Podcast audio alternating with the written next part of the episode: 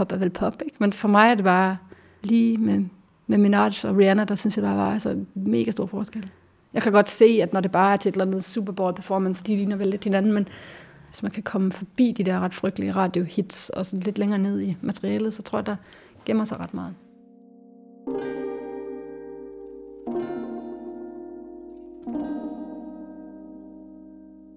Velkommen til årets allerførste lydkunstepisode.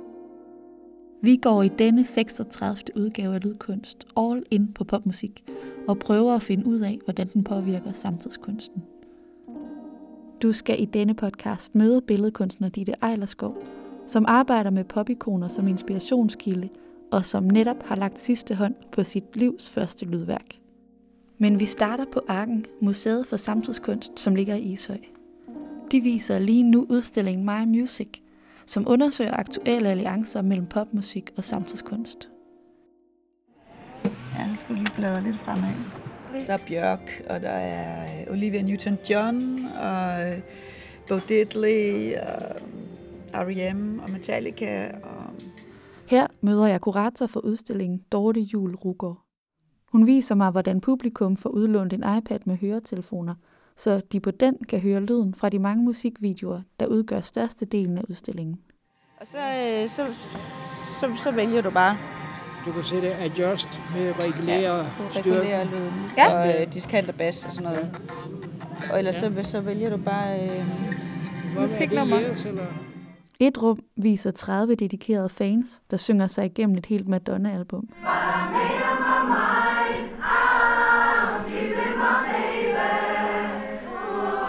I et andet rum er det videokunstner Pippi Lotterist, der fortolker Chris Isaacs megahit Wicked Game.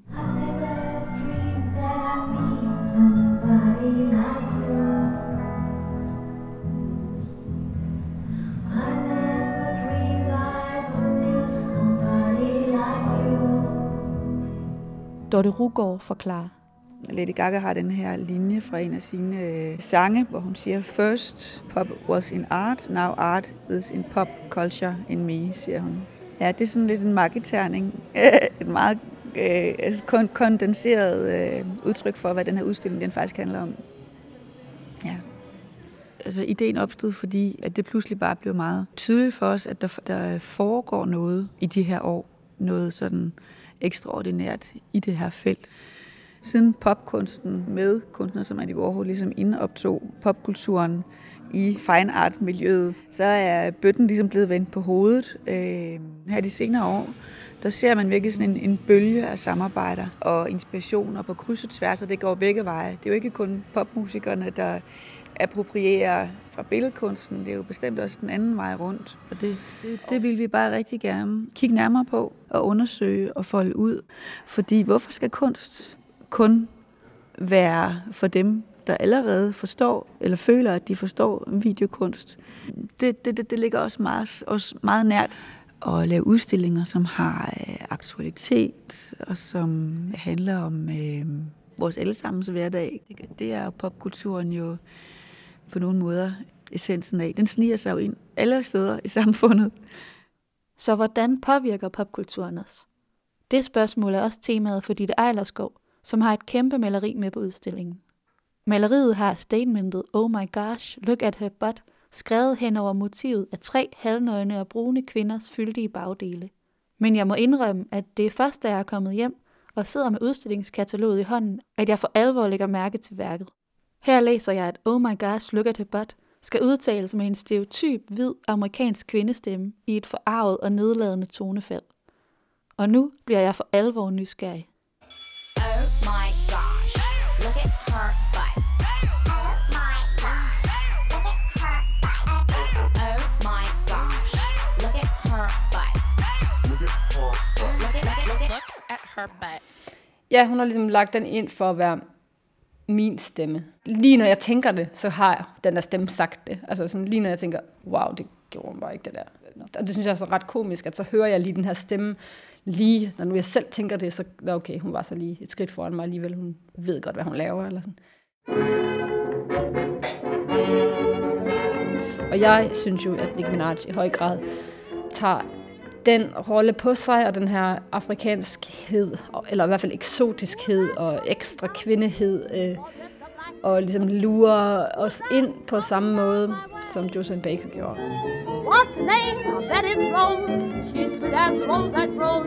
I'll walk right up to her and say, Now tell Det, som Josephine Baker gjorde dengang for 100 år siden, er, er på mange måder det samme, som Nicki Minaj gør i dag. Altså hun spiller meget på det der afrikanske, og hverken Josephine Baker eller Nicki Minaj er jo altså fra Afrika, de er jo ligesom bare fra New York. Eller sådan, du ved. Altså, altså Josephine Baker, hun vidste jo, at hvis hun kunne overdrive den der iscenesættelse af den sorte kvinde, så havde hun en chance på de der fine scener, for det var ligesom det, der var hendes brand. Hvis hun bare overdrev det der, øhm, som jo er selvfølgelig at nedgøre sig selv, men det virkede jo, hun blev jo kendt på det, kan man sige. Og, og der tror jeg, at øh, Nicki Minaj har haft samme, at hun bruger et ekstremt karikeret billede af den sorte kvinde for at markedsføre sig selv. Yeah, he love this fat ass. Når man kigger på den der øh, den video her med Anaconda-videoen, der, der, der er det så overdrevet, og hun er så kod, at man ligesom til sidst næsten ikke kan holde sit eget blik ud. Altså, at man kigger på hende, og man bliver sådan helt, jeg vil ikke se mere, men jeg kigger alligevel, og man bliver ved. Og den der, at man, man sidder her med sit hvide, øh, sit lyse hår, middelklasse, skandinavisk, du ved, har gået i skole hele sit liv, bla bla bla, og så sidder man alligevel og konsumerer det der. Og det er det, jeg synes er spændende med, spe, specielt med Nicki Minaj, fordi det er ligesom hende, der vinder til sidst, fordi det var hende, der bestemte, hvor vi skulle kigge hen. Det var ligesom hende, der tog magten over vores blik. yeah. I got a big fat ass. Jeg er taget hjem til dit Ejlerskov, som bor i en lille landsby uden for Skelskør. Solen glimter i rimfrosten på kålstokkene på markerne omkring os. Og her umiddelbart langt fra det bling, pop og glamour-univers, som jeg er kommet for at høre Dittes syn på. Folk udefra, som kigger på min kunst, ser popkultur, men jeg gør det egentlig ikke længere. Jeg tager nogle ting og nogle temaer, som jeg synes er spændende, fine, eller frustrerende, eller svære at forstå, og så forsøger jeg sådan at æde dem igennem mit maleri. Øhm, så jeg skriver jo ikke på mine billeder, nu skal du blive forarvet over, at jeg har malet et øh, billede, hvor hun næsten er nøgen. Jeg maler det her billede, fordi du selv skal få lidt ondt i øjnene at man sådan selv får den der lille sådan stik i hjertet og forsøger at fatte ens eget white male gaze. Men jeg tror ikke, hvis jeg ikke kun kritisk over for det her male gaze. Jeg er også i den grad opslugt af det og tilhører det selv. Hvordan, hvordan øh, startede du med, med kom ind på poppen? Hvornår var det? Måske i 2006 eller sådan noget. Der blev jeg meget sådan fascineret af Britney Spears. Det var dengang, hun havde sådan for, forfaldperioden, eller hvor hun ligesom havde været sådan popprinsessen. Og så begyndte hun bare at gøre alle mulige vilde ting. Alt det der slog den der øh, journalist med en paraply og barberede sit øh, hår af og alt det der. Og det, der, der blev jeg sådan lidt, hvad sker der der? Hvor spændende. Øhm, og der var jeg sådan, troede jeg havde en helt sådan kølig distance til det. Det viste sig så, det havde jeg ikke. Øhm, Jeg gik jo ind i, ind i det her pop-univers med sådan et kritisk foragt, og så blev jeg fuldstændig vundet over på det ondes hold. så nu lytter jeg til popmusik. Dit Ejlerskov har i mange år gengivet paparazzi og Instagram-fotos af især Rihanna i lange serier af oliemalerier. Men undervejs i arbejdet sker der noget mærkeligt. Popstjernen Rihanna begynder at tage form som noget helt andet.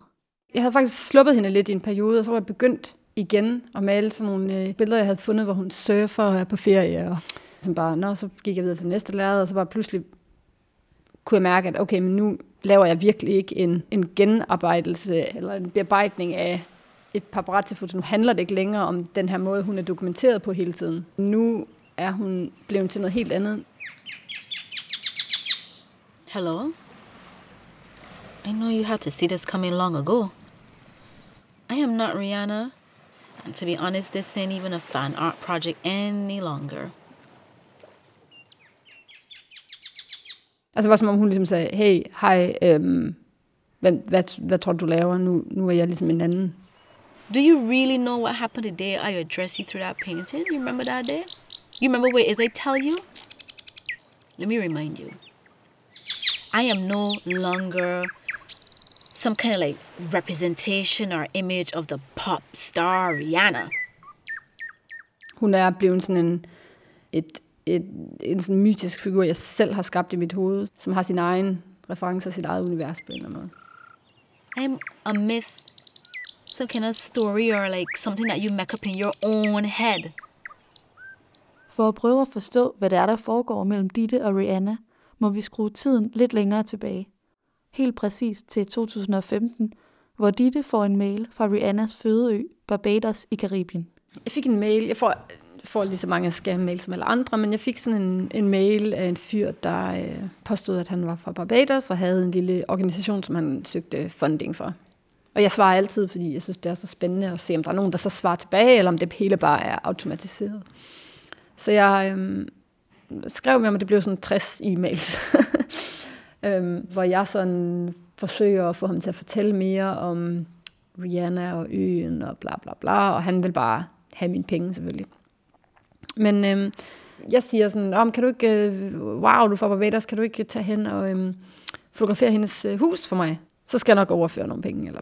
Og så øh, vil han først ikke, fordi ah, det er sådan et øh, shabby område, og, og, og the redlegs live there. Og jeg bare, the redlegs? Men det bliver de så kaldt, de der hvide, som, fordi i gamle dage, der havde de jo ingen trøje på, da de bare var slaver. Der havde de jo bare, blev de bare helt sådan stigt af solen, og var selvfølgelig helt røde, fordi de var jo, deres hud var helt irsk hvid, ikke? og de var meget solstigte hele tiden selvfølgelig. Måske undrer du dig over, hvad de stakkels solskjoldede redlegs har med Rihanna at gøre. For at gøre en lang historie kort, nedstammer Rihanna fra den gruppe af irske slaver, som blev fragtet til Barbados for omkring 400 år siden. Det var ved lov vedtaget, at alle irske slaver skulle frigives efter 8 år i sukkerplantagerne. Men det betød reelt, at de irske slaver fik endnu ringere forhold end de sorte slaver. For nu havde slaveejerne ingen grund til at holde dem i live. Og derfor har dem med den lyseste hud tilhørt den laveste underklasse på Barbados og gør det stadig.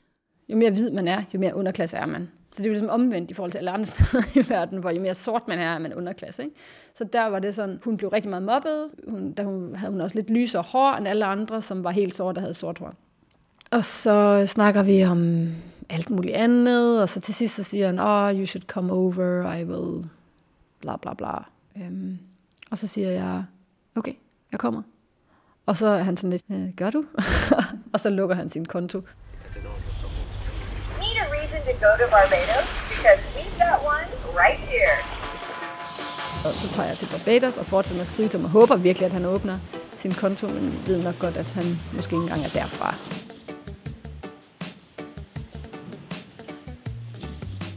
I ruinerne fra et beach resort, som havde sin storhedstid for over 30 år siden, går Ditte Ejlerskov rundt og skriver mails til en lukket konto og forestiller sig det liv, Rihanna har levet her.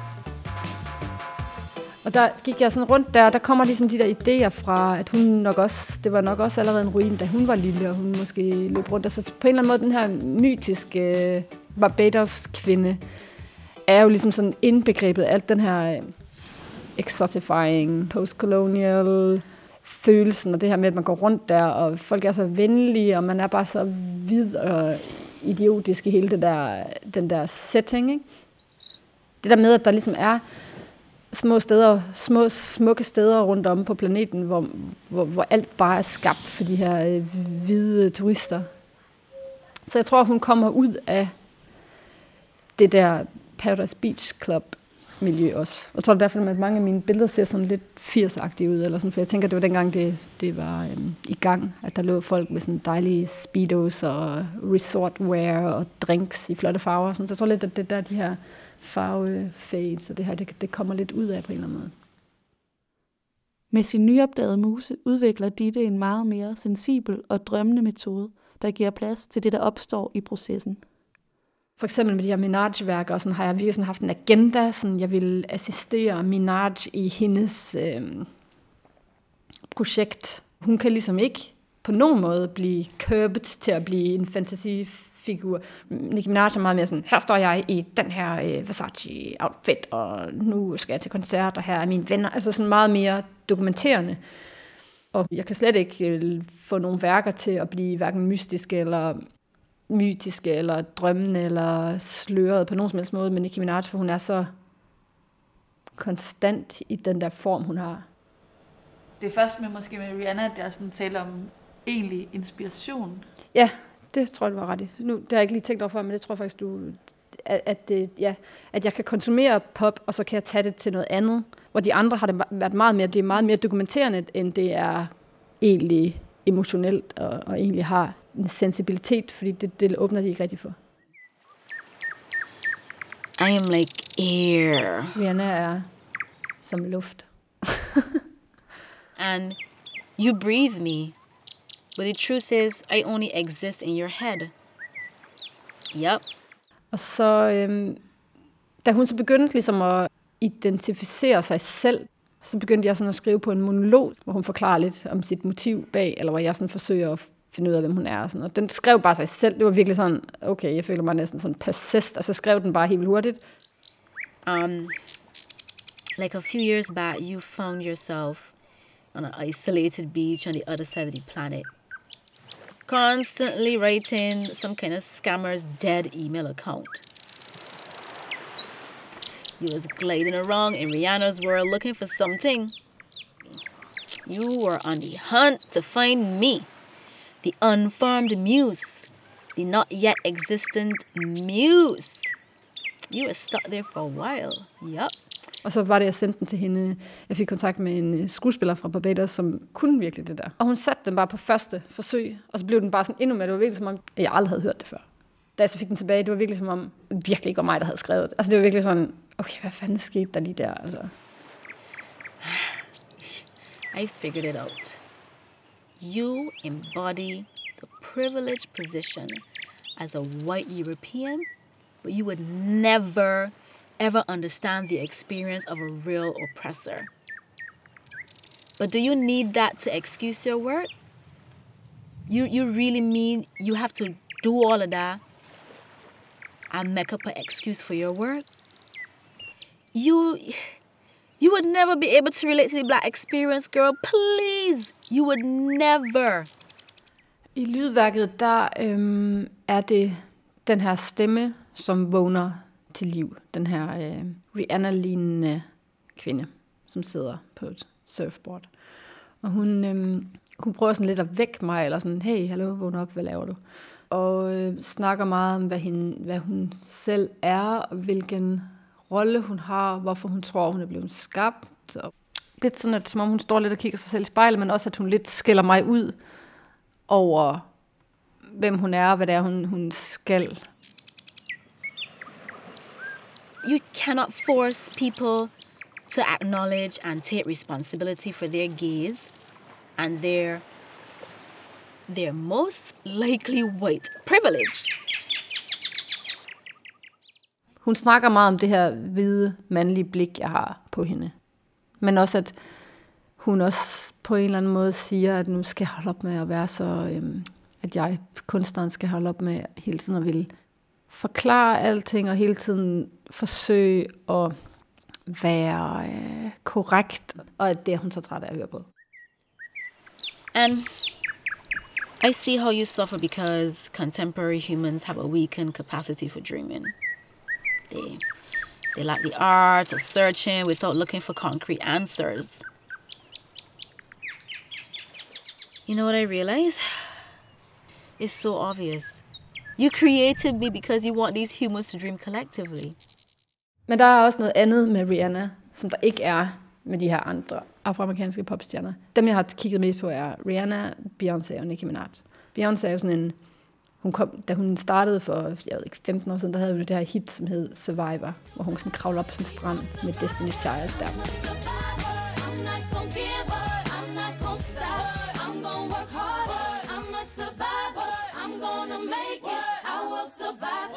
Keep on surviving. Og det synes jeg bare har sådan sat standarden for den type af kvinde og feminist, som hun er. Den der go-getter, business feminist. Den der sådan, jeg kan godt klare det, alle I andre I kan også godt klare det, vi klarer det.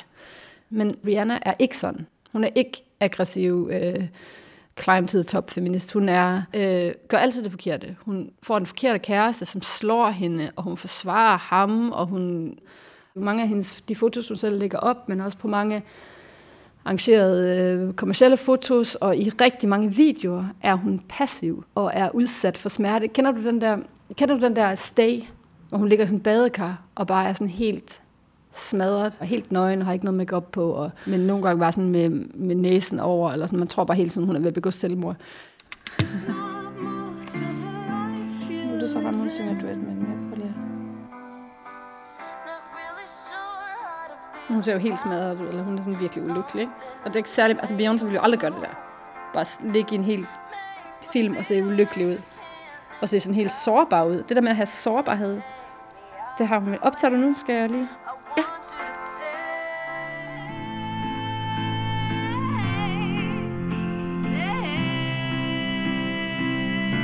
Og så mange popstjerner, der ikke vil gøre det der. Altså, der ikke vil...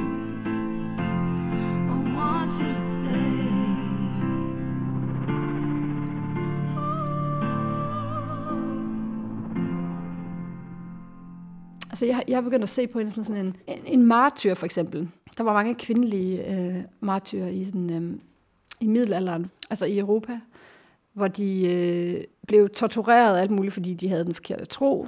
Men i stedet for at gøre oprør, så bed de den her smerte i sig, og når du, hvis du ikke reagerer på et piskeslag, så bliver det øh, ekstremt frustrerende for den, der slår. Hvis bare alt, hvad du prøver på, det ikke virker, så har du ligesom afvæbnet den, der vil straffe dig. Og der er sådan en anden en, som hun har sådan en øhm, duet med Eminem, hvor han synger, øh, hvor han rapper, og så, hvad er det, den hedder? Nå, i hvert fald, hvor han ligesom rapper om alt det frygtelige, han vil gøre mod hende, og hun siger bare, at det praller bare af. Altså, den er ikke særlig god, og det med Eminem, ham er jeg jo ikke så stor fan af. Men, jeg synes bare, den Just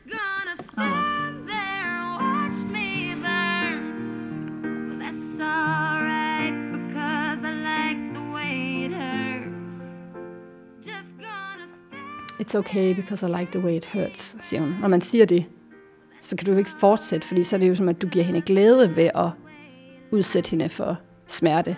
Og så har man jo afvæbnet, hvad hedder det, sin modstander der, eller den der...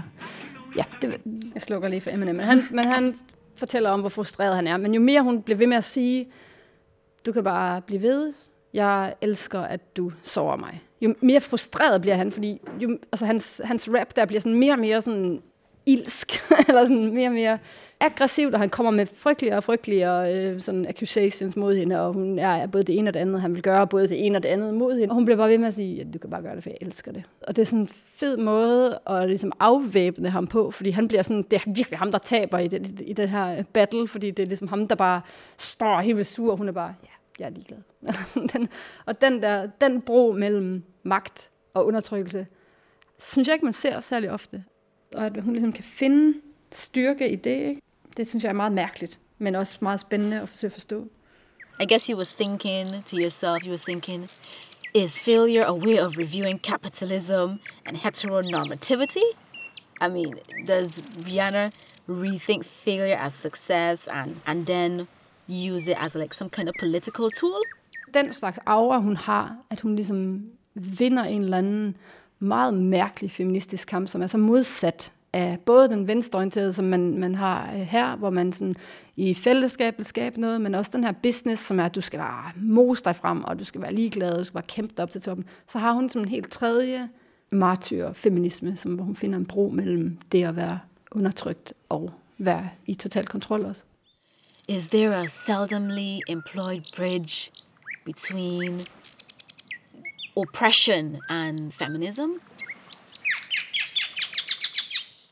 det er sådan en anachronistisk feminisme på en eller anden måde, som er lidt en ret mørk feminisme, at, at alle vil altid, hun skal, hun skal være en survivor, fordi hun kommer fra et fattigt område, og hun er sort, og øh, du skal være en survivor. Du skal være en survivor, for det er det, der er feminismen. Feminisme er, du skal overleve, du skal ikke ligge der og vride dig i nøgen. Og det er sådan meget, især sådan øh, hvide feminister, der gerne vil, at hun skal rejse øh, ret ryggen, og at ved, hun skal være glad eller sådan, ikke? Men In Rihanna, you found a peculiar contemporary martyr. Somebody that would practice like an, an kind of like an anachronistic type of feminism. And this lured you in. jeg tror, det er rigtig vigtigt at se på alle typer af feminisme, for at kunne øhm, ændre. Altså jeg bliver sådan stadigvæk chokeret over, hvor lidt ligestilling der er i Danmark. Altså jeg kan slet ikke fatte, at vi er der stadigvæk med løn og med, hvor mange, ja bare i min verden, hvor mange kvinder, der er repræsenteret på gallerierne, eller vi bliver indkøbt af museerne. Det er vanvittigt. Det er stadigvæk, som om vi lever i en helt anden tid. Så jeg tror, jeg tror det er vigtigt, at vi alle sammen, at vi kan se forskellige teknikker, taktikker. Det betyder ikke, at jeg glorificerer det, eller elsker det, eller selv vil være sådan, men jeg synes, den her øh, venstre feminisme godt kan være lidt sådan øh, slut-shaming.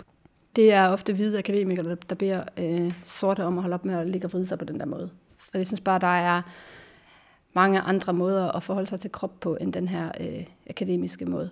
Altså alting kan ikke forstås intellektuelt. Man kan ikke bare sådan sige, at øh, nu skal der være ligestilling, eller nu skal vi holde op med at objektivisere. Vi bliver nødt til sådan at tage det ind på et lidt, på et lidt andet niveau.